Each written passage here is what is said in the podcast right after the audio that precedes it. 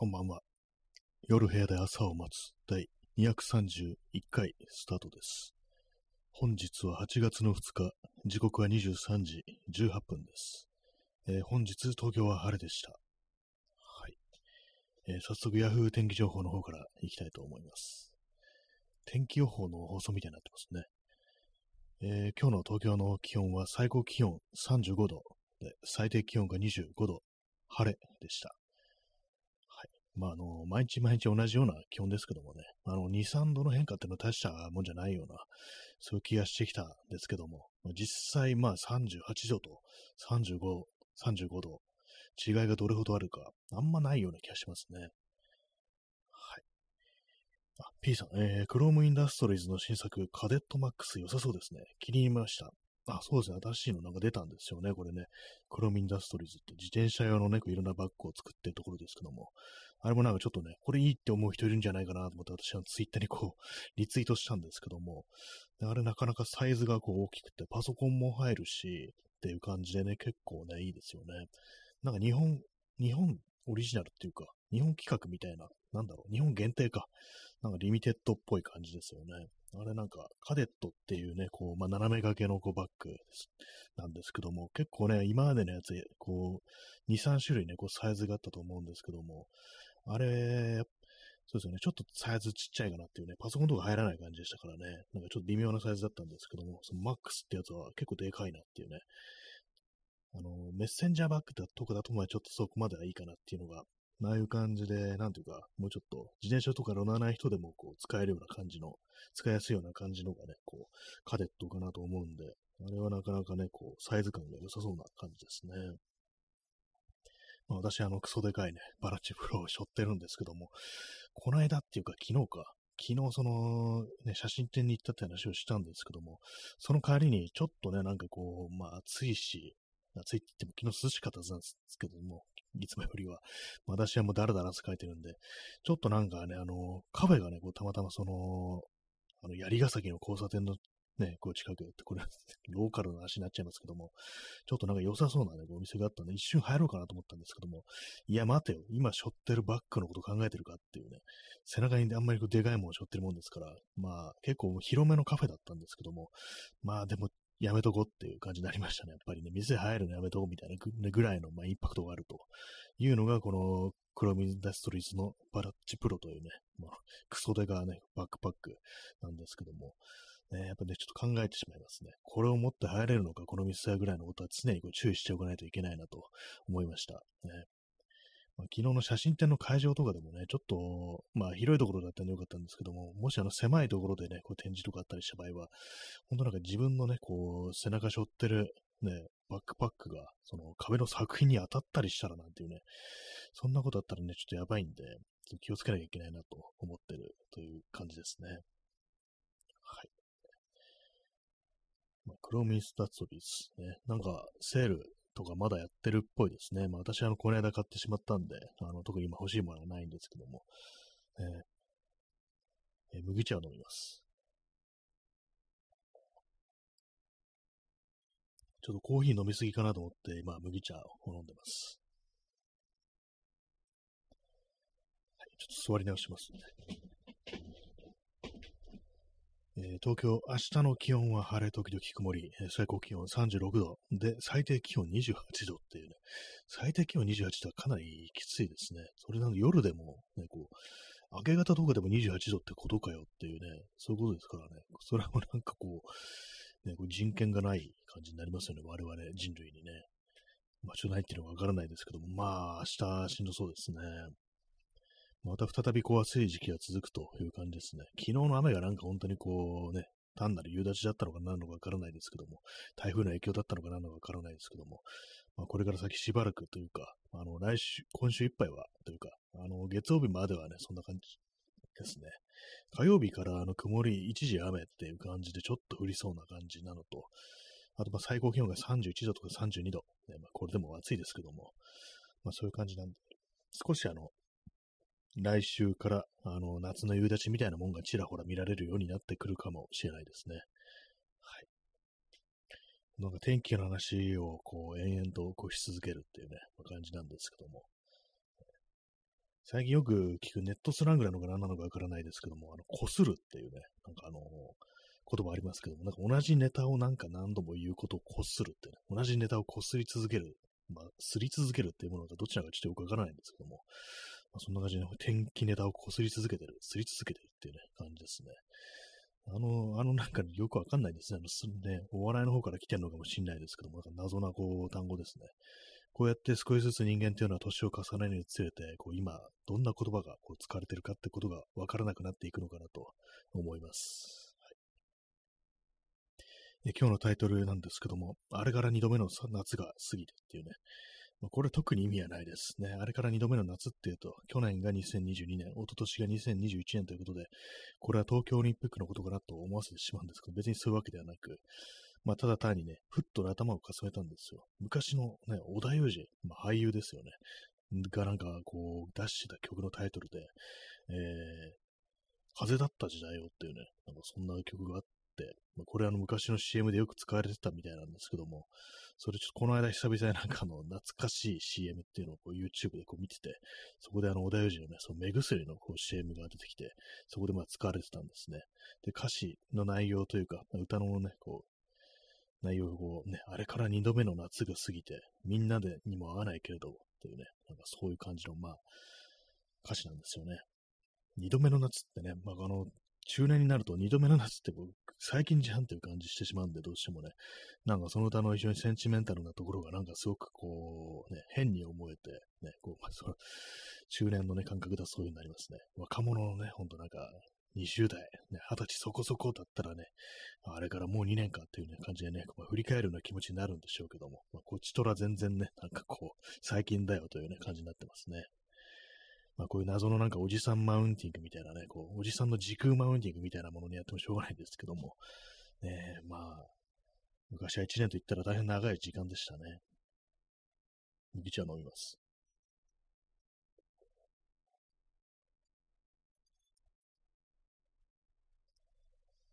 えー、P さん、えー、夏は7月8日以降のことだと考えると、あの首から血を流した人を見かけた日から2度目の夏、ああ、そうですね。確か、あの、去年の夏と、まあ今年の夏で2度目の夏ってね、感じになりますよね。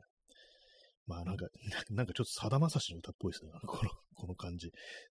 なんか精霊流しとか私思い出してしまいましたけども。ね。なんかさだまさし、さだまさしがなんか本当、ね、自分のなんか青春時代に聴いた曲みたいな、今なんかそんなニュアンスでこう話しましたけども、そんな年じゃないですからね、ってことはちょっと言いたいですけどもね。えー、ね、さだまさしの話でした。ね、じゃないですけども、ね、あの首から血を流した人、ね、去年の7月8日に首から血を流して、こう、あの世に行った人がこういましたけどもね、なんかそんなことをね、考えると、まあ二度目の夏なんだよなっていうね、まあこの大臣の曲もそれを歌った曲なのかもしれないですね。また時空が歪んでますけども、という感じなんですけども、ね。えー、時刻は23時26分です、ね。今日はなんか時刻を読み上げなかったような気がするんですけども、気のせいかもしれませんですね。わかんないです。はい。えー、何を話そうとしていたのか、ちょっとね、わからないんですけども、ね、今日なんとなく自分のこう、過去のツイートをね、こう、ラジオっていう単語で検索してみてて、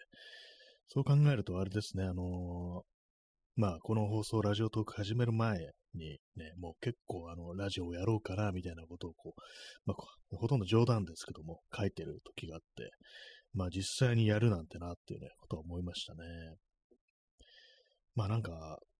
そうですね、このまあラジオトークほんと今一本というか、これ毎日あるのはこれだけみたいな感じになってて、まああのー、ポッドキャストとかね、こう全然やってなくなってるんです。やってなくなってるんですけども、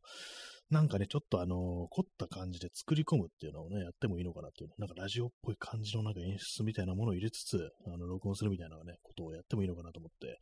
まあ、そっちのポッドキャストの方だとかもね、あのー、やった方がいいな、なんていうふうに、ちょっと今日は思いましたね。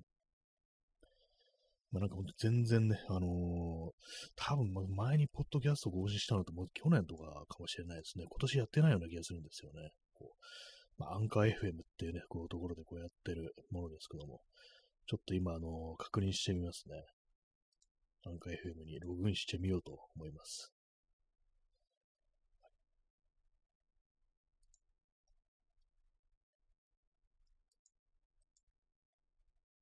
あれですね、変わったんですね。アンカー FM じゃなくなってるんですね。まあ、あの、もともと Spotify 傘下の Anchor FM という形だったんですけども、あの、今、Spotify for Podcasters っていうことで、えー、あれですね。まあ、あの、アンカー、フォーム、フォーマリーアンカーっていうカッコで書いてあるんで、もうアンカー FM という名前じゃなくなったのかなっていうね、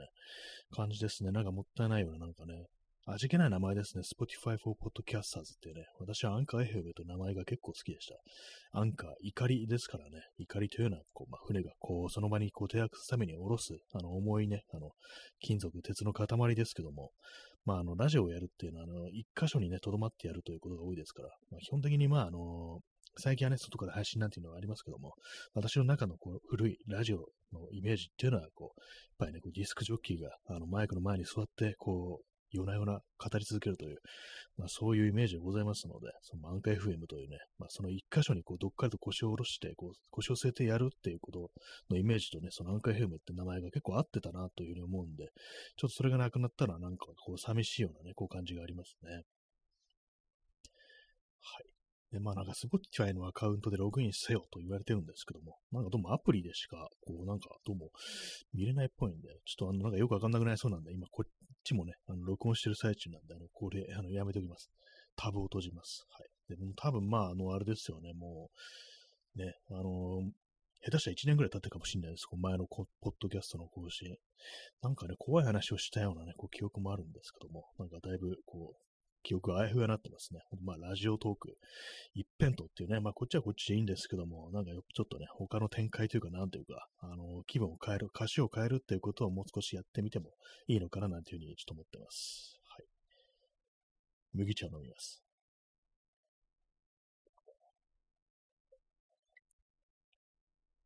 まあ、そうですね。あの、昨日あれでしたね、あの、ツイッターをやらないということをやってみたんですけども、まあ、正確には昨日の16時から今日のね、まあ、15時59分までという感じで、あの、ツイッターやらなくて、このラジオトークの告知もツイッターにしなかったんですね。まあ、今日になって、まあ、録音した音源のリンクを、えー、ツイッターの貼りましたけども、あの、16、15時ぐらいにね、あの、まあ、予約投稿を私、こうしてました。15時じゃないや、19時だ、ね、したんですけども、初めてようやく投稿しましたね。まあそういう感じでね、こう、一日ツイッターを、にツイートしなかったと。まあ正確には2回ぐらいやっちゃったの消してるんですけども。まあね、そんな感じ。まあでも割にこうタイムラインとか見る限り、あの昨日はツイートしませんでしたという人もまあ結構いるみたいですね。まあもともとなんていうか、あの、あんまこう、みんなツイート少なくなってますからね、そんなインパクトはないのかもしれないですけどもね。まあ昨日私あのマストドンでなんかこう、つぶやいてましたね、私はね。つぶやくというか、トゥートしてましたね。あんまよくわかんなかったんですけども、ね、ちょっとあの調べました。あの、マストドンというものについてね、最近聞くフェディバースってなんだと思って、それもちょっと調べましたね。なんだろうってね、全然わかんなかったんですけども、フェディバード .com という、まあ、これマストドンのこうインスタンス、サーバーですね。そこにま登録してあるんで、マストドン JP もあるんですけども、なんとなくね、こう、フェディバード .com っていうサーバーの方がなん、なんというかこう、ちょっと意識高いみたいなね、こう、いう感じだったような、ちょっと記憶があるんで、まあ私の知ってる人もそこにこ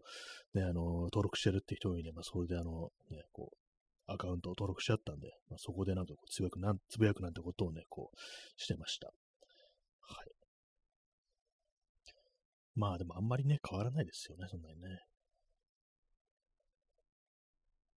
まあ本当、こうね、あの実際、こう、なんか変えたいっていうんであれば、本当はアカウント消すぐらいの、ね、感じの方が、ね、いいかもしれないですけどね、ツイッターとかね、ツイッター、まあ X とかなんか最近ね、こう、のたまってますけどもね。まあそんな、こう、一日、昨日も、今日も、なんかやっぱりね、こう、この時期、あの、調子が良くないのか何なのか、だいぶ暗い、かなり暗い気持ちでちょっと過ごしてしまってます。まあ去年もね、あの、思い出してみれば、去年もこのぐらいの時期結構調子悪くって、私なんか調子がね、こう、なんかね、こう、落ちてくると、あんま良くなくなってくると、同じ曲がね、こうずっと頭の中ループするんですよ。これなんでかちょっとわからないんですけども、本当まあ、別に嫌いな曲とかね、気に入らない曲がループするわけじゃなくて、ついちょっと前まで、あの、割と好きでよく聴いてきたような曲っていうのが、なんか頭の中でこう鳴りやまなくなるんですよね。調子悪くなると、謎に。これも、しかも、あの、寝てる最中とかもね、なんかどうも頭の中に鳴ってるっぽいみたいなね、こう半覚醒の状態でもなんか流れてるみたいなことがあるんですよ。ま、こうなってくるとね、まあ、結構しんどいみたいな感じで、しかも、ね、かなり長く続いて、まあ、数日から1週間、まあ、それ以上いってんのかもしれないですけども、続くみたいな感じで、まあ、今日もそれですね、かなりこう、気がどうかしてるみたいなね、こう状態ですね。あんまり元気がない状態でお送りしてるんですけども、まあでも、こう、そういう状態でも、あの、このマイクの前に座ると、一応なんとなくこう喋れるという感じになりますね。まあ、今日は、今日はね、全然こう、喋ってないです。あの声を発してないですね、あんまりね。麦茶飲みます。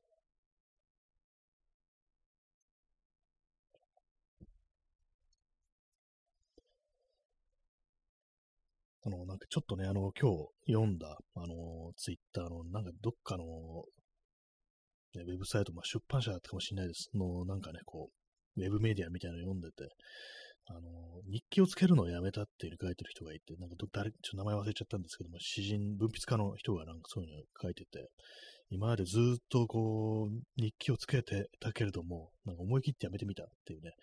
なんか確かもう子供の頃からずっとね、こう、日記を続けてたって人で、ね、まあそういう感じで自分の思ってることだとか、まああのね、いろんなこうマイナスの感情とかもすべてこう文章という形で、テキストという形で吐き出してて、それが大きな支えになってたっていう人なんですけども、書いてあったんですけども、まあ、そういう人でもね、やっぱりこう、その、ちょっとね、なんか、引っ越すことになって、ね、それでなんかこう、いろいろ整理してて、そこでまあ、あの、過去のね、こう、いろいろこう、やって書いたものとかを見てたら、結構まあその、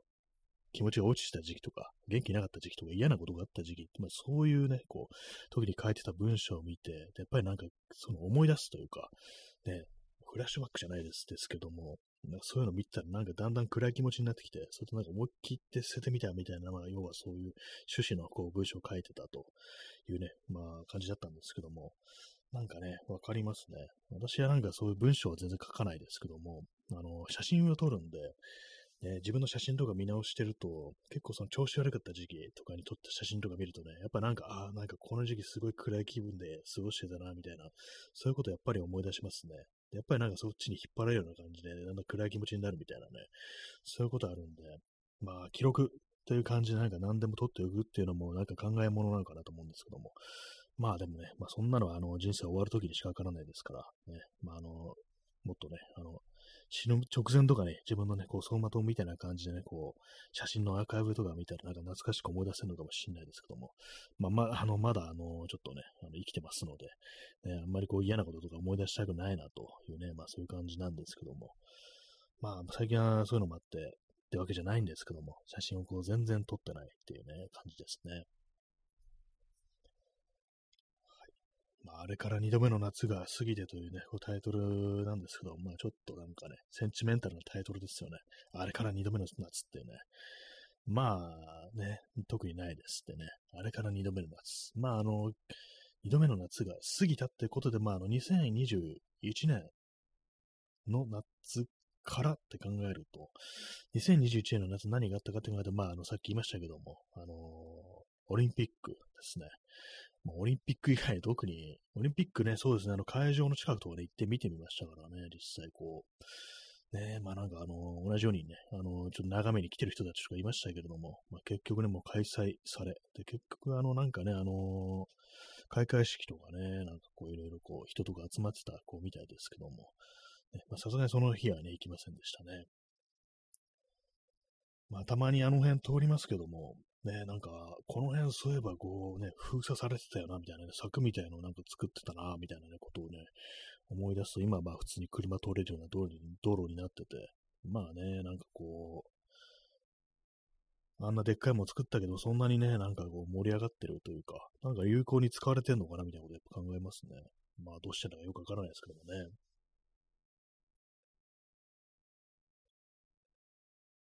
えー、時刻は23時37分ですね。えー、P さん、土管から顔を出したから狙撃されたスナイパー小屋から土管から顔を出したって、なんかあれですね、あの、某、某なんかね、こう有名なこうビデオゲームのね、なんかキャラみたいになってますけども、ね、頭から顔を出すとね、狙撃されますからね、基本的にね、いろんな戦争映画とかでそういうシーンありますからね。あのー、アンドレイ・タイルフコフスキーの僕の村、僕の村は戦場だったっていうね、あの、戦争映画、ま戦争映画というか、まあ映画ありましたけども、ね、あれはなんか確かね、こうタバコ吸ってたらね、なんか、あいつは、こう、狙撃されたんだみたいなね、こう、まあ、残壕みたいなところにこういて、で、まあ、タバコ吸ってて、まあ、その火がね、あの、まあ、敵陣から見えた、そこを狙撃されたと、それをね、こう、メドにね、こう撃てば、頭に当たるってことですからね、なんかそういうようなエピソードあったなと、今、ふと思い出しましたね。まあ、いろんなね、こう、そういうね、こう、戦争ではね、こうシーンありますよね。不意になんかこう撃たれて死んでしまうみたいなね。プライベート・ライアンという映画ありましたけども、あれは確かあのね、こう、登場人物の名もなきね、兵士が、あのヘルメットにね、こう、弾が当たって、うわ、命拾いしたと思ってね、こう、そのヘルメット外してこう、眺めてたら、穴の開いたね、そこにもう一発飛んできて死んでしまうなんていうね、シーンがありましたね。割にね、なんかそういう感じでこう、死ぬ人が、殺されてしまう人がね、こう戦争というものには多く、ほとんどのね、こう人が、こう、そんな感じでもう、何のね、こう、前触れもなくね、急に死ぬっていう、そういうのが戦争なのかなということは思いますね。まあ、くれぐれも皆さんね、あの、土管から顔を出さないようになんていうね、なんかそういうことは言いたいですけども。えー、まあ、これ笑い話してますけども、考えたらね、こう、戦争、なんか内戦とか、あれですよね、コソボの紛争なんかとか、本当になんかこうね、路上というか、ね、こう出るのにも、スナイパーから狙撃されるなんていう危険性があり、ね、まあ、それだけじゃないですけども、いろんなこう今、ね、世界中でこう、そういうね、こう、紛争地帯、戦争やってるところでは、本当になんかね、こう、ちょっとしたことでね、なんかこう、撃たれてしまうなんていうことが、まあ、今まさしく起こってるっていうことなんですけども、ね、なんかね、恐ろしいですよね。通りにね、こう自分の家から出るのも命がけっていうね、まあそういう世界というものが、こうね、あるという考えるとね、まあね、人間が、って人間を殺せるんだなというね、こと思っちゃいますよね。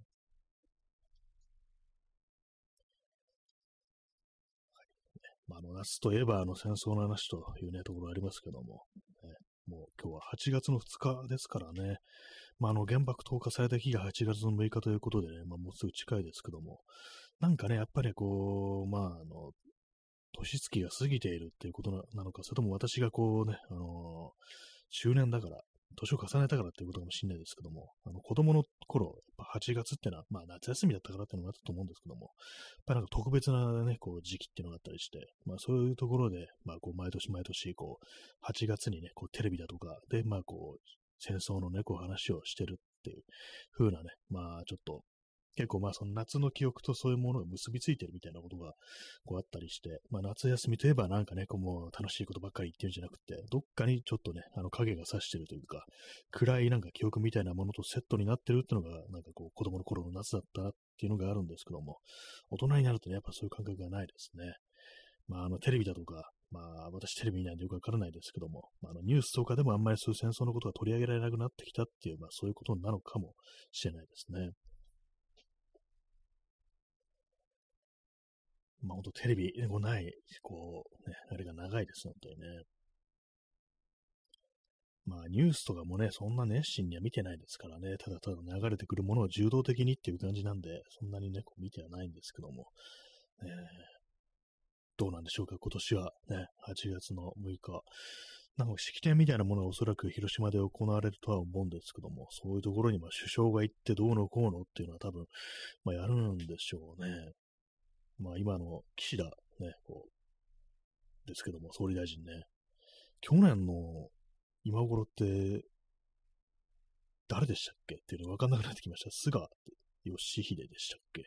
かなりね、なんかこう、なんかこう、その 間に一人ぐらいいたような気もするんですけども、ちょっと分かんなくなってきますね。まあ、安倍ぴょんはもうね、あの、お亡くなりっていう8月にはね、感じでしたからね。安倍ぴょんっていう風に言われてね、まあ、なんと思ってるでしょうか、あのね、こう、あの世でね、安倍さんもね、安倍蔵さんもね。はい。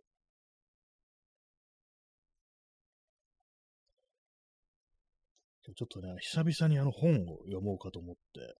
まあ、あの、手元にあるんですけども、あの、坪内雄三というね、文芸評論家の局史的東京名所案内っていうものを、今ね、あの、読んで、読んでるというか、あのー、ちょっとね、借りてきたんですけども、図書館でね、えー、ちょっとね、あの、読んでみたら、かなりね、あの、マニアックすぎて、これちょっとついていけてないっていう感じがしますね。ちょろっとね、読んだんですけども、かなりね、こう歴史的な、本当なんかこう、明治、大正の文人みたいなもののね、こう、ゆかりのあるこう土地だとか、そう土地というかね、なんかこう、そこにね、こう、サロンのように集まって、こうね、いろいろなんかこう、ね、意見をなんかぶつけたみたいな、なんかそういうような場所ですね。まあ、イベントにはなんかかなり言葉が出てこなくてよくわかんない感じになっちゃってますけども、まあそういうものをね、すっごく詳しく掘ってる感じで、まあさすがという感じのね、こう博識さみたいなのも私は見つけつけられてるんですけども、私という人間がね、あんまりこう物を知らないもんですから、これちょっとついていけそうにないみたいな、みたいなね、また再びなんかあれです、本当にこう、全部読み切れないというね、こう予感がしてるという感じですね。ほんと本が読めなくなりましたね。えー、P さん、えー、マリオみたいに土管からぴょんと飛び出し、オリンピック閉会式。あ、そういえば忘れてましたね。なんかありましたね。そうね、ボアベソンさんのね、あの、マリオみたいに土管からぴょんと飛び出しやってましたね。それ全然忘れてました。まさしくそうですね。土管から顔出したから狙撃されたっていう感じになりますよね。本当にね。ねなんか全然忘れてましたけども、なんか、ね、時折そういうなんか、ふざけてましたよね。何だったのかなと思うんですけども。ねなんか戦車に乗ったりね、迷彩服着て戦車に乗ったりとか、なんか本当に嫌なね、こういうことや、ね、本当まあ、ああいうのでも、ああいうことやるとなんかね、これ人気なんでしょみたいなこと言いたくなるんですけど、人気出るんでしょみたいなことね、こう思っちゃいますけどもね。まあ、なんか本当にもうっていう感じでしたね。本当確かもう土管から顔出したら狙撃されたっていう感じですよね。マリオの格好ででも死ななくてよかったですね。本当にね、あの格好で死 ちょっと、笑うなっていうふうに言われちゃうかもしれないですけどもね、あれで、あのね、マリオのコスプレでこう狙撃されてた一体、ね、結構、ね、あれですよね、後世に語り継がれる感じになりますよね、これね、確実にね。まあ、今でもまあ語り継がれはするでしょうけども、ねあの状態で狙撃されてたらってね、なんか脇になんか抱えてましたよね。キノコみたいなの抱えてましたっけ？あれで死んでたらなんか本当にまあね、すごかったでしょうね、本当にね。まあ、選挙演説のね、応援演説の最終でしたから、まあ、マリオの可能、ね、コスプレする可能性というのはかなり低かったと思うんですけども、まあね、まあわかんないですよね。あのー、もしかしたらっていうね、なんかこう、何らかのね、紛争してたっていうね、可能性はありますからね、応援演説ですから、ね、ちょっとあの、人気取りというか、まあそのためにね、こう、なんかのね、こう、格好してる時に撃たれてしまうというね、その可能性はあったでしょうからね。まあ、マリオの格好で知らなくてよかった。もうそれが、まあ、あの救いかななんていうね、もしかしたら思ってる人も、ね、近くにはいるかもしれないですね。あの、安倍蔵さんの近くにはね。はい。時刻は23時45分です。えー、配信を30分延長しました。はい。まあ、最近暑い日がこう近づい、近づいてじゃない、あの、まあ、続いてますけども、ね、あの、思うんですけど、あの、寝て起きた時にね、なんか結構なんか、ほてってる感じがあるんですよ。首筋とかそういうのほてってる感じがあるんで、まあそういうのもあって、私あの部屋にね、あの、あれですね、クーリング、ネッククーラーじゃないです。ネッククーラーっていうのかな？なんかあの輪っかみたいになってて、あの、に、あの、気温が28度から凍り始めるっていうね、ちょっと特殊ななんかあの、輪っかみたいなやつありましたよね。あの、孫悟空が頭の、頭のね、につけてるみたいな、あの、ああいうやつですね。こうなんかちょっと呪われそうなやつですね。これをね、なんかこう、起きるとつけてます。で、まあ、あの、本格的に起きる前に横になってるんですけども、布団のね、こう、上で、扇風機をつけつつ、ね、こう、それをね、首にこう巻いて、ちょっとでも冷やすか、みたいな感じになってますね。でもあんまなんかこう聞いてる感じがしないんですけども、何なんですかね、この寝起きのホテルみたいなやつってね、なんかすごく最近感じますね。まあ寝てる間暑いからだと思うんですけども、エアコンがね、こう、タイマー切ってあるんでね。はい。まあ暑いって話でしたけども、ね、まあ今8月のね、2日ですけれども、まあ涼しくなるまでに、まあ8月丸々いっぱい暑いはず。で、9月も丸々暑いはずっていう感じで、ね、まあ、耐えられる気温になるのは、まあ、10月ぐらいかなと。ね、10月でも私にとっては夏ですけどもね。そう考えると、あと2ヶ月はこの暑さが続くっていう風に考えると、本当なんか、あの、憂鬱になってきますね。耐えられるのかみたいなこと思いますけどもね、本当にね。ねえ、まあ、ちょ今、こう言っててちょっとバッと入ってきますけどもね。まあ、これもただ単に今年暑いっていうんじゃなくて、なんか気候変動って考えると、ね、今後なんか、なんかね、こう、どんどん悪くなっていくっていうね、そういうふうに考えちゃいますからね、どうしてもね、本当にこう嫌ですね。少しぐらいね、明るいニュースとか、いいニュースを聞かせてくれてもいいじゃないかっていうね、ことを思いますよね、本当にね。笑うのが難しい世の中になってると、そういうことを感じます。ね、今日私はなんか少しでも笑ったかなって考えると、まあ笑ってないですね。全然ね。笑うようなことないですからね。あんまこういうこと言ってもよくないですけどもね。はい。えー、麦茶を飲み干しました。昨日のあの水出しコーヒーを作れるような、ね、あの、ボトルというか、ドリッパーみたいのを買おうかなっていうふうに思ったんですけども、それもあの、3コインズってね、こう、お店、300円均一みたいなお店で、ね、実際はまあ均一じゃないですけども、そこ行ってまあ買おうかなと思ったんですけども、そこ行ってっていうか、あそこ店入った時たまたまね、そういうやつ置いてあって、ちょっと買おうかなと思ったんですけども、ね、ちょっと思ったより高かったからって言ったんですけども、昨日1700円って言ったんですけども、あの、まあ、再度調べてみたら1200円でした。ね、意外に安かったですね。まあ、1200円。ね、まあ、あの、ありかもしれないですね。まあ、ただ、そういう感じ、あの、ドリッパーというか、あの、ちゃんとボトルみたいになってるやつじゃなくても、あの、要は、あの、ティーバッグみたいに、あの、要は、あの、麦茶とかでもなんかでもあれですね、パックになってるやつありますよね。ああいうやつが、あの、別売りで売ってて、その中にはね、豆ひいたやつ入れて、それをボトルの中に入れておくっていう、まあ、8時間ぐらいで抽出できるらしいんですけど、まあ、そういうやり方もあるみたいなんで、なんかそれで試してみるのもいいかなと思いましたね。まあ、それも、まあ、使い捨てっていう感じにはなりますけども、ね、どうなんでしょうか地。球にとってどうなんでしょうか。そういうね、こう、コーヒーの豆を入れておくね、なんか袋みたいなやつを使い捨てる。ね。まあ、紙みたいなやつだと思うんですけども、ね。はい。まあ、なんか環境対策というものをなんかね、こう、急になんか、こうね、思いつ、思い出したように今話しましたけども、ね、まあ、普段そんなのあんまり気にして生きてないですね。もう昨日も言いましたけど、まあ、せいぜいこう長く使えるものをこう買うぐらいのね、ことしかしてないですね。ちょっと首が熱くなってきたんで、その輪っかを、ね、巻きます。喋ってるとやっぱり熱くなってきますね。まあ寝るときとかにあの氷枕って結構効くらしいですね。やっぱりね、私やってないですけども。まあ、あのエアコンとかが苦手でとかいう人いたら氷枕っていうのを試してみてもいいかもしれないですね。そんなね、暑い夏の話をしてるんですけども、まあ、暑さゆえなのかなと思うんですよね。去年もやっぱこのぐらいの時期、だいぶなんかこう気持ちがこう、テンションが下がってる状態だったっていう記憶があるんですけども、今年もなんかそんな感じになってますね。やっぱ暑さってものがこうある程度続くと人間結構ね、あの、マインドがね、あの、ダウンしていくみたいなそういうことがあるかもしれないですね。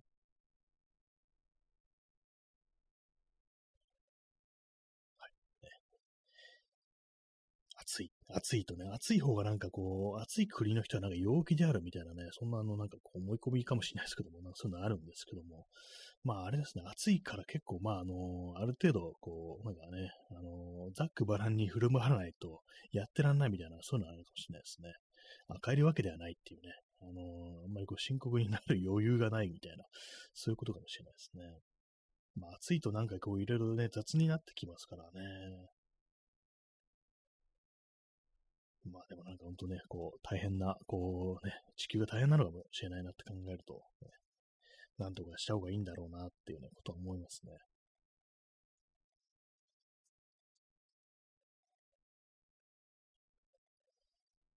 い。ね、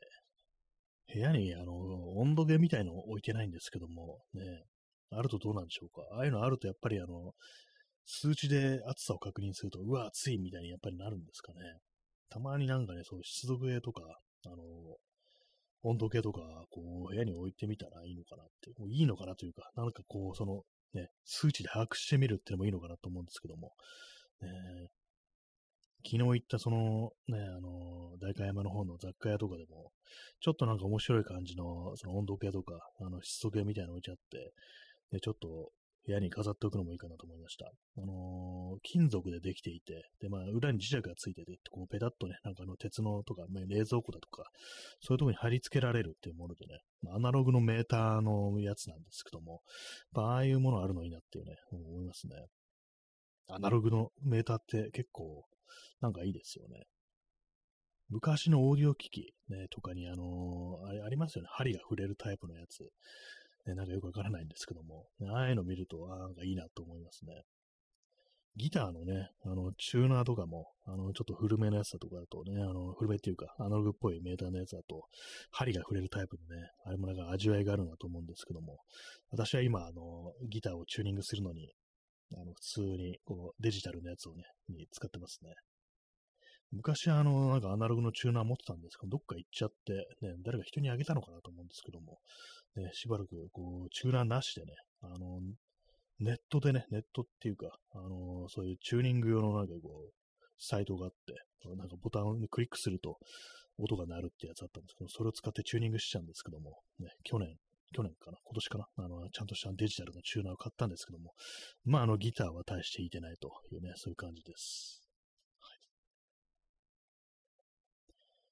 えー、本日あの4名の方に、4名の方にお越しいただき、4名の方に言ってたのが変ですね。余った命みたいになっちゃいますけども、4名の方にお越しいただき、ね、今、辛抱強い方、我慢強い方が2名残ってらっしゃると、そういう感じですけども、ね、こう毎日毎日ありがとうございます。ね、本当こう、このね、このラジオトークも、今シーズン4の、ね、これ231回ですからね、もうなんかシーズン4になってからだいぶ経ってるって感じなんですけども、まあシーズンってなんだって感じのこと思いますよね、本当にね。謎ですよね、これね。まあ、あの、私もなんか本当にこう気分でね、勝手になんかこう、まあそろそろシーズン抱えるか、新しいシーズンに行くかみたいな感じでね、ま、大してこう、意味もなくね、やってるんですけども、いつまあシーズン5に行くかなんてこと今ふと思ったりしたという感じですね。えー、P さん、余命ブログありましたね。まあそうですね。今、あの、余命という言葉ができた瞬間に私はこの話になるだろうというふうに思ったんですけども、なんちゃけ、元は余命3年ブログみたいな感じで、まああの、右翼っぽい、保守っぽい感じの、あの、論格っていうレベルじゃないですけど、なんかあの変なね、変な人ですよね。なんかこういて、なんかあれですよね、その、リベラルっぽい、こう、弁護士に向けて、あの、懲戒請求しようぜみたいな、なんかそういう呼びかけをして、それでまあ、あの、まあ、懲戒請求ってのは、こう、みだりにやるものではないという感じですかね。ああいうのはね、こう、ね、まあそういうのな、まあでもそういうね、こう呼びかけをされて、それに乗ってしまって、で、まあ不当な懲戒請求をしたということで、なんかこう、ちょっとね、あの、ね、訴えられそうになって、こう、それまあね、お金払って若みたいなね、したみたいなね、そういう人たちがね、こうかなりいたというね、そういうまあいきさつがありましたというね、感じなんですけども。あ、そうですね。P さん、陰謀論。そう陰そうですね。陰謀論のブログですね。なんかこうね、あの、左翼とかが、リベラとかが、なんかこう、あし、ね、こう、こういうことを企ててるみたいな、そういう、めちゃくちゃなことを書いてるね、右翼の極右のね、こう、ブログみたいな感じでしたけども。それのね、なんかそのブログを書いてる、こう、人物が、あの、病気でなんか、私はもう余命3年ぐらいしかないみたいなことをね、こう、最初は書いてたけど、なんかどんどんどんどんね、なんかあのー、そんなこう兆候がなんかこうなくなっていって、ね、実は嘘なんじゃないかみたいなね、なんかそんな話になってたと思うんですけども、まあね、まあ最終的にはその、ね、懲戒請求とかで、まあそれに乗せられてっていうね、こう感じで、なんかこう、いろいろね、こう大変になった、こうね、人たちがいたというね、なんかそんな話があったと覚えております。結構前ですよね。下手したらなんかもう5年ぐらい前とかかもしれないですね。もう私のこの、ね、時空の感覚がこう歪んでますのでね、本当にね、去年かなと思ったら5年前みたいなね、下手したら10年前みたいなこととかありますからね、本当恐ろしいです。時間の流れというのはね。えー、P さん、えー、ノイエホイエも末期ガンと吹いてた。なんかありましたね、その設定ね。なんかその、その名前の人いましたけども、今あの本名で出てますけどもね、なんかね。なんかね、ありましたよね。設定つったらですけども。なんか私も気になってちょっとそれ調べたんですよ。なんか結局のところ、なんかあの、検査受けたら違ってたみたいな、なんかそんな感じのなんかオチだったみたいなね。なんか、そうなんですよ。ね全然宣告されたわけではなく、もしかしたらなんか再検査、要精密検査だな、みたいなこと言われて、それをなんかそういうふうに、まあちょっと思っていましたみたいな、なんかそんなオチだったような、こう、気がしますね。なんか、なんかそういうそういう時期ありましたよね。なんかねなんかまあ、あんまりこうね、その、関わりたくない 感じではまあありますね、あの人物もね。なんか普通にあの、ツイッターとか、なんかね、こうまだアカウントあるみたいですけどもね。一時期なんか永久凍結的な感じだったのが普通に復活してるっていうね、こう謎ですけども。まあ、それもなんかまあ、いろいろ体制が変わったのか、そう、イーロン・マスクによって体制が変わったせいなのか何なのかわからないですけども。ね、まあ、凍結というものはなんかよくわからないですよね、あの判断基準というものもね。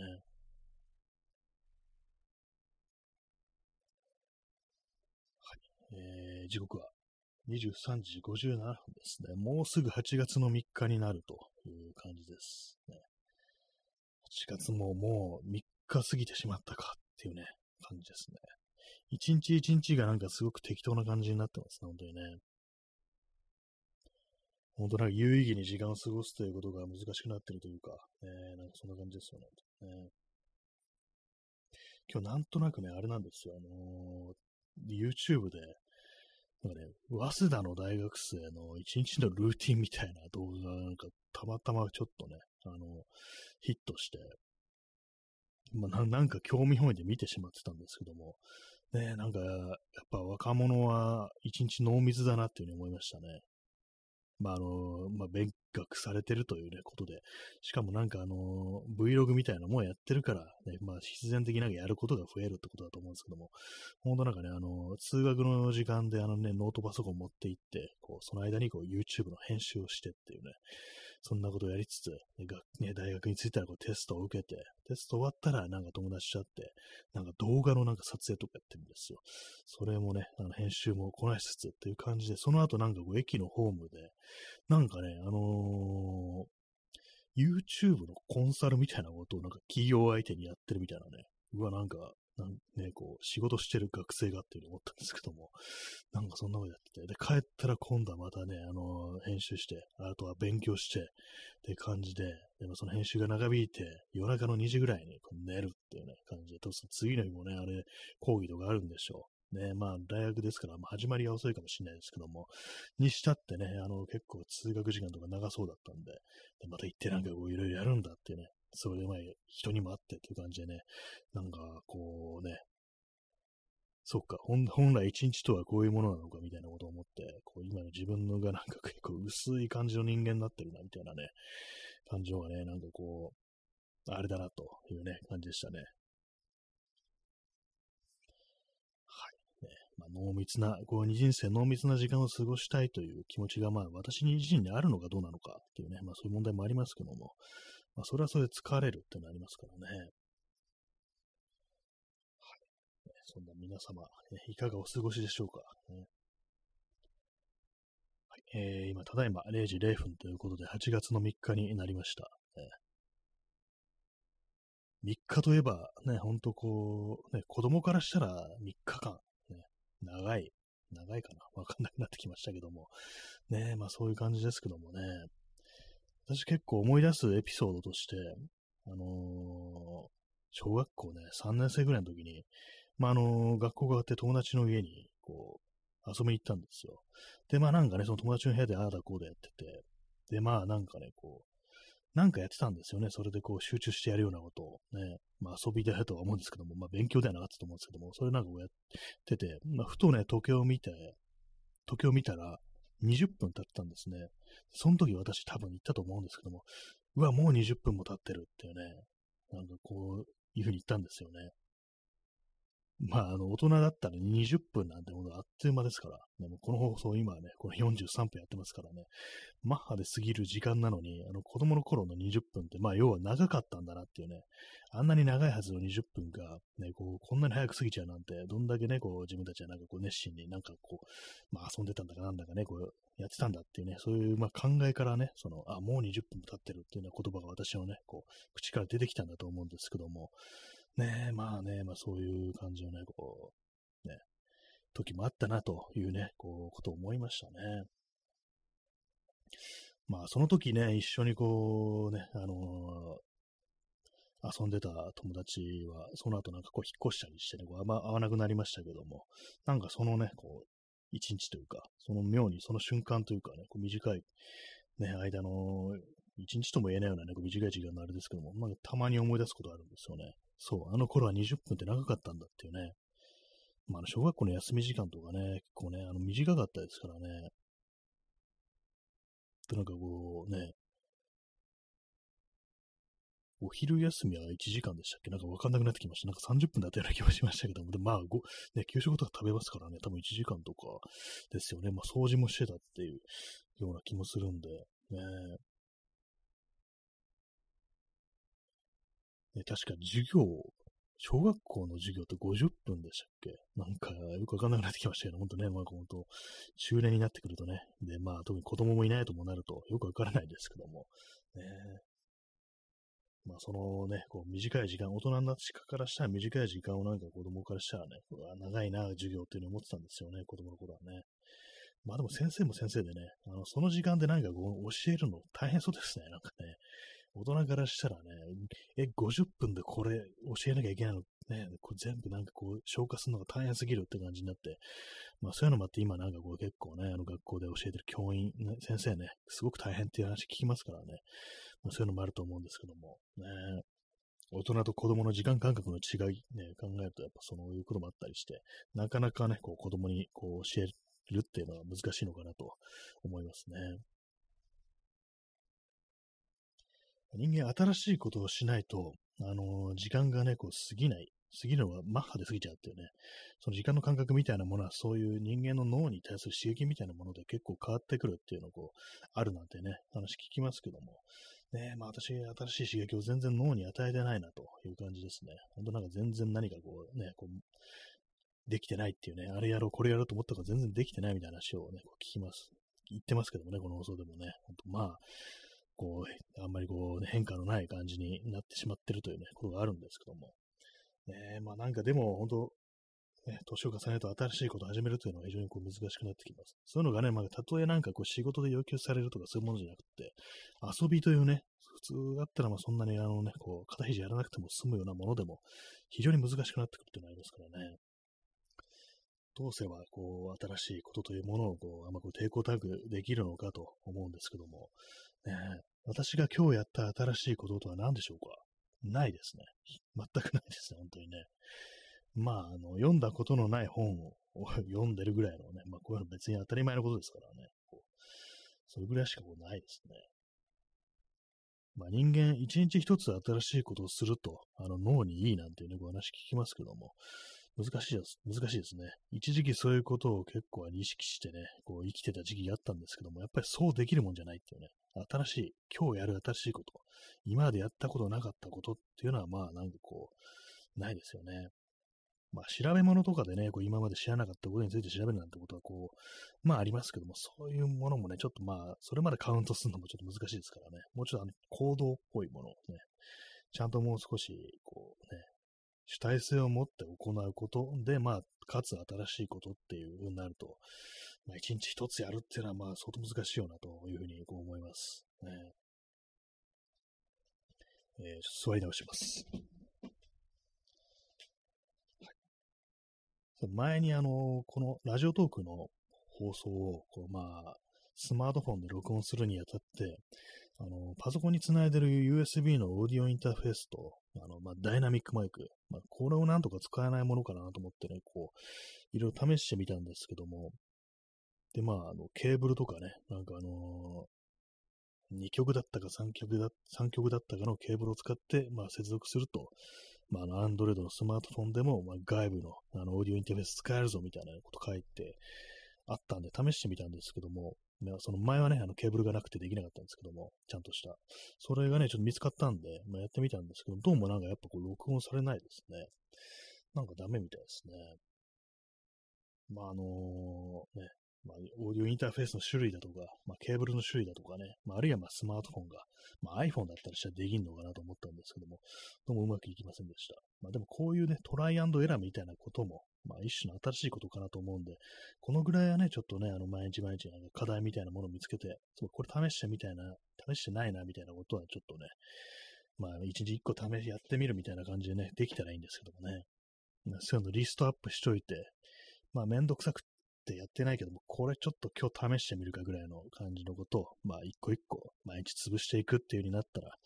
まあね、ある程度こうね、時間が経てば、まあそういえばこれはもう試してるなみたいな感じでね、こう、ちょっといろいろなんか積み上がることもあるかなというふうに今、ふと思ったりしました。ね、めんどくさいですからね、なんかやるっていうのはね。えー、時刻は0時7分ですね。放送時間も残り、え、40じゃないや、残り10分少々残すね、感じになりましたけども、ね、まあそんな10分前からが非常に盛り上がるっていうのはこの放送ですから、ね、かなり適当なこと言ってますけども、ね、嘘かもしれないですけども、ね、まああの、要は、あの、さあ盛り上がってまいりましたというふうに言いたかっただけです。ね。まあ、言葉だけでも何かがね、こう、本当に盛り上がってくるかもしれないし、ね、あの嘘だったとしても、ね、口に出すぐらいは、こう、いいじゃないかなという感じでね、まあ、さあ盛り上がってまいりましたというふうにね、こう言っていきたいところですね。えー、まあ、こんな感じ毎日やってる放送ですけども、喋ってる内容も毎日同じかと言われたら、まあ、同じかもしれないですね、本当にね。まあでももうすぐ、本当8月のなんかね、15日ぐらいかな。ね、本当半ばぐらいでね、ちょうど半ばぐらいで、あの、この放送もね、あの、始まった時期になりますからね。まあもうすぐ4年目に突入ということでね、ね、余命3年ブログのね、3年を超えたぞという感じでね、4年目突入だから、まだ生きてるっていうね、感じですね。はい。あ、あとそういえば、そう、そうですね、あの、漫画の話なんですけども、あの、結構長いことね、私があの、無料の漫画サイトで読んでた、あの、七班ライダーというね、あの、70年代から80年代にね、かけて、こう連載されてた、あの、漫画、ね、あれをついに読み終わりました。さすがにこれ10年分のね、こう、あの、コミックスなんで、まあ、相当長いんですよ。まあ、それをね、こう、読んでいく。ね、結構大変でしたね。しかも結構、まあ、あの、ほのものとした感じで、途中から結構ね、あの、最初の方はね、かなりこう、不良っぽい感じのね、主人公なんですけども、途中からなんか爽やかなね、あの、少年になっていて、高校2年生になっていって、まあ、バイクとかは乗ってるんですけども、タイトル通りに。ね、あんま、あんまこう、その暴走族と出てこなくなったし、ね、普通になんかね、こう、ラブコメディみたいな感じになってくんですよ。まあ、それをね、そういう感じなんで、あの、変化とかがあんまりないわけですね。あの展開とかが割となんか淡々としてるって感じなんで、それをなんか10年分読むっていうね、まあ、そういうこと結構大変でした。割になんか時間かけましたね。下手したら半年ぐらいかかってんじゃないかなぐらいの、ね、感じでちょうど読み終えたんですけども、今日。ねえ、感慨深かったかと言われると、まあ、ちょっとね、そうですね、あの、こんだけ10年分の なんか漫画読んだんだと思うと、ね、なんかちょいとね、あのー、ね、なんかね、余韻みたいなのがやっぱありましたね。ずっと高校2年生なんですよね、やっぱりね。あの毎年毎年夏が暑いとか、そろそろ冬だなとか、クリスマス何しようかなってね、なんかそういう話をしてたりしてね、こうまあ、永遠に高校2年生を繰り返すというね、そんな漫画でした。まあ、の特に読む必要はないと思います。ね。あのまあ、でもなんかそういう、あれですね、あの、肩肘やらないというか、なんというか、あの、優しい世界が家のであれば読んでみるのもいいかもしれないですけども、でも前半はあれですからね、あの、やっぱ、や、暴走族とか、こう出てきたりしますからね、全然違うんですけども、ね、あと、まあ、昔の漫画だからね、あの、やっぱりこう、女性感みたいなものが古いというね、まあ、そういうのがありますので、まあ、漫画大体そうですからね、まあ、そういうのもありますのでね、あの、気になる方は読んでみてもいいし、読まなくても特に何のね、こう、支障もきたさないという感じです。はい。本当漫画もなんか無料で読むようになりましたね、本当にね。なんかこう、まあ、もともとから、もともとあんま買う人間、人間じゃない、あの、全然ね、漫画買う人間じゃなかったんですけども、えー、まあでもなんか、ちょっと名作みたいなもの割と触れてたりするのは、やっぱりあのなんか漫画好きのね、こう友人がいて、こういろいろ貸してくれたからっていうのがあるんですけども、まあなんかね、本当にこう、その友人と疎遠になってから全然こう漫画、ね、こう、新しいものとかね、こう全然わかんなくなりましたね。はい。そんなね、こう、8月の3日、ね、というか、8月の2日の深夜の放送ですね。あと、そういえば、あのー、佐野元春のラジオ、あの、よくね、この放送であの、佐野、佐野元春の喋り方が結構独特だみたいな話をした覚えがあるんですけども、でそういえば佐野元春ってラジオやってなかったのかなと思ってね、ちょっと検索してみたんですよ、YouTube で。そしたらなんか、オールナイトニッポンとか、あと、これも NHKFM のサウンドストリートっていう、ねまあ、そういう番組とかやってたみたいで、お、佐野元春のラジオがどんな喋り方してんだろうと思って、こう、期待してね、聞いてたんですけども、結構ね、喋り方が普通でした。まあ、これね、多分ね、80年代とかのね、確か80年代のに放送されたものらしいんですけども、まあなんか私のイメージって、なんかもう少しなんかこう、佐野元春の喋り方って独特ななんか、ね、こう、な んかちょっと言ったら吹き替え風みたいな感じだったというね、こう記憶があったんですけども、結構その80年代のラジオ関しては結構普通な感じだったんですよね。あれな、あれって思ったらちょっと肩透かしをね、こう食ってね、なんか、なんか他にないかなと思ってこうね、いろいろこう聞いてたりしたら、90年代とか2000年代、ね、の音源もあって、そしたら結構あの、佐野元春節で、あの、英語とかがなんか結構やっぱ独特な感じの発音ね、こう、してて、お、これこれっていうね、これが佐野元春でしょみたいな感じだったんですけども、ね、なんかあの喋り方いいですよね。ま、この放送もなんか、こうね、そんな感じでね、なんだあいつあの喋り方みたいな感じで、逆に揶揄されるぐらいの特徴を持たせて喋っていくぐらいの感じの方がいいのかもしれないですね。はい。私なんかあの、誰か人がね、こう、自分のモノマネをしてるっていうのを、そういちょっと聞いてみたいなっていう気持ちがなぜかこう、あったりするんですね。まあ、まあ、一般人がモノマネされるなんてことないですから、そんな機会はないんですけども、結構ね、なんかね、あの自分から、自分の声って他の人からしたらどういう風に聞こえてるんだろう。自分の喋り方って他の人からしたらね、どんな感じにこう、ね、こう捉えられてるんだろうなってことはたまに思ったりします。で、まあそういうのなんかね、こう聞いてみたいようなこう気もしますね。全然違ってるっていうなんか感じになりそうでね、それはそれで面白いんじゃないかなというふうに思います。はい。まあ YouTube ってものも昔の古いラジオの音源がたくさん聞けて、まあいいですね。ほんとなんか自分の録音してた音源とかをね、惜しげなくこう、アップロードしてくれてる。まあ著作権的にはどうなんだって話にはなると思うんですけども、私は、まあちょっとね、聞いちゃってますね、そういうのね。まあこういうの言うのはあれなのかなと思うんですけども、ね、まあ気になる方、ちょっと検索してみて、聞いてみてください。という話でした。ね。あとなんかそう、そう、あれなんですよ。あの、なんか I wanna be, I wanna be with you tonight っていう、なんかいう謎のなんかね、あのフレーズがあるんですよ、そのサモノーカのラジオ。今全然なんかあの真似できてなかったですけども、なんかああいう昔のラジオってね、なんか独特なノリありますよね。まあ、今夜君と一緒にいたいんだっていうね、もしかしたら歌の中の歌詞とかだったりするのかもしれないですけども、ね、I wanna be with you tonight っていうね、ことをなんかこう、その、佐野元春、佐野元春節でこう言うっていうね、なんかね、あの感じいいですよ、なんてね。最近はなんかこういろいろシティポップだなんだで、あの昭和というか、あの80年代の空気みたいなものが好きだっていう人も増えてますから、ああいうラジオ文化みたいなものを今再びね、もう一度戻ってくるのかななんていうふうに思ったりして、まああのね、界隈によってはもうすでにそんなのがあるのかもしれないですけども、あのね、その I wanna be, I wanna be with you tonight ってね、もう真似するの難しいですね。ねそんな感じのね、こういうふうに言ってる人が、まあ、結構いるのかもしれないですね。まあ、そんな感じでね、まあ、あの、ラジオトークだけじゃなくて、本当は、ポッドキャストがもう少しやらやらねばっつったらあれですけども、なんかもう少し楽しんでやれる、やってもいいんじゃないかなというふうにちょっと思いました。工夫を凝らすっていうね、まあ、新しいことをなんかもう少しやるってんじゃないですけども、まあ、ちょっと変化球みたいなものを投げてもいいのかなと。野球に例えると。まあ、私野球全然わかりませんけどもね、まあ、こういう感じで、なんか野球の例え出てくるの、ね、こう、変な感じしますね。全然知らないのにね。えー、P さん、えー、夜出歩かずラジオ。あ、そうですね。私もね、もう夜に出歩かずにね、こう、俺はダサいやつだからいつでも家にいるよっていうね、まあそういうラジオってものをなんかこうやるっていうね、いいですよね。俺はダサいやつだから家、ね、いつでも家にいるよ、言えるってね。まあこれあの、あの頃ペニー・レイントっていうね、こう映画に出てくるね、こう音楽評論家かつディスクジョッキーのね、こう、人がね、あの、フィリップ・シーモ・フォーマンが演じてたと思うんですけども、ね、それがいいいいセリフですね。まあ、そういう映画があったと。非常に印象深いシーンですね。ラジオというか、ディスクジョッキー的な人物の発する言葉としては非常に印象深いセリフでした。ねまあ、そういう感じで出歩かないラジオ、ダサいやつだからいつでも家にいるよっていうね、そういうラジオ、ね、いいかもしれないですね。はい。まあ、この間はね、あの、夜出歩きながらね、こうラジオありましたけどもね。まあ、固定、固定された定点観測的なラジオですね。えー、P さん、夜の街が今よりずっと敷居が高かったんでしょうね。高かったんでしょうか ?80 年代はあ。そうかもしれないですね。確かにね。あんまそうそうそう出かけるもんじゃなかったでしょうね。そんなん出かけんないですよ。ほとんど不良だみたいな感じでね。ほんと出かけたら、本当にあれですよね。こうね、殺されるってぐらいの、ね、治安が悪いっていうね、こう日本でもっていうね、わかんないですけども、カツアゲぐらいはされるのかなって感じだったかもしれないですね。まあ、今今でね、まあ、女性はちょっとね、危ないかもしれないですけども、ね。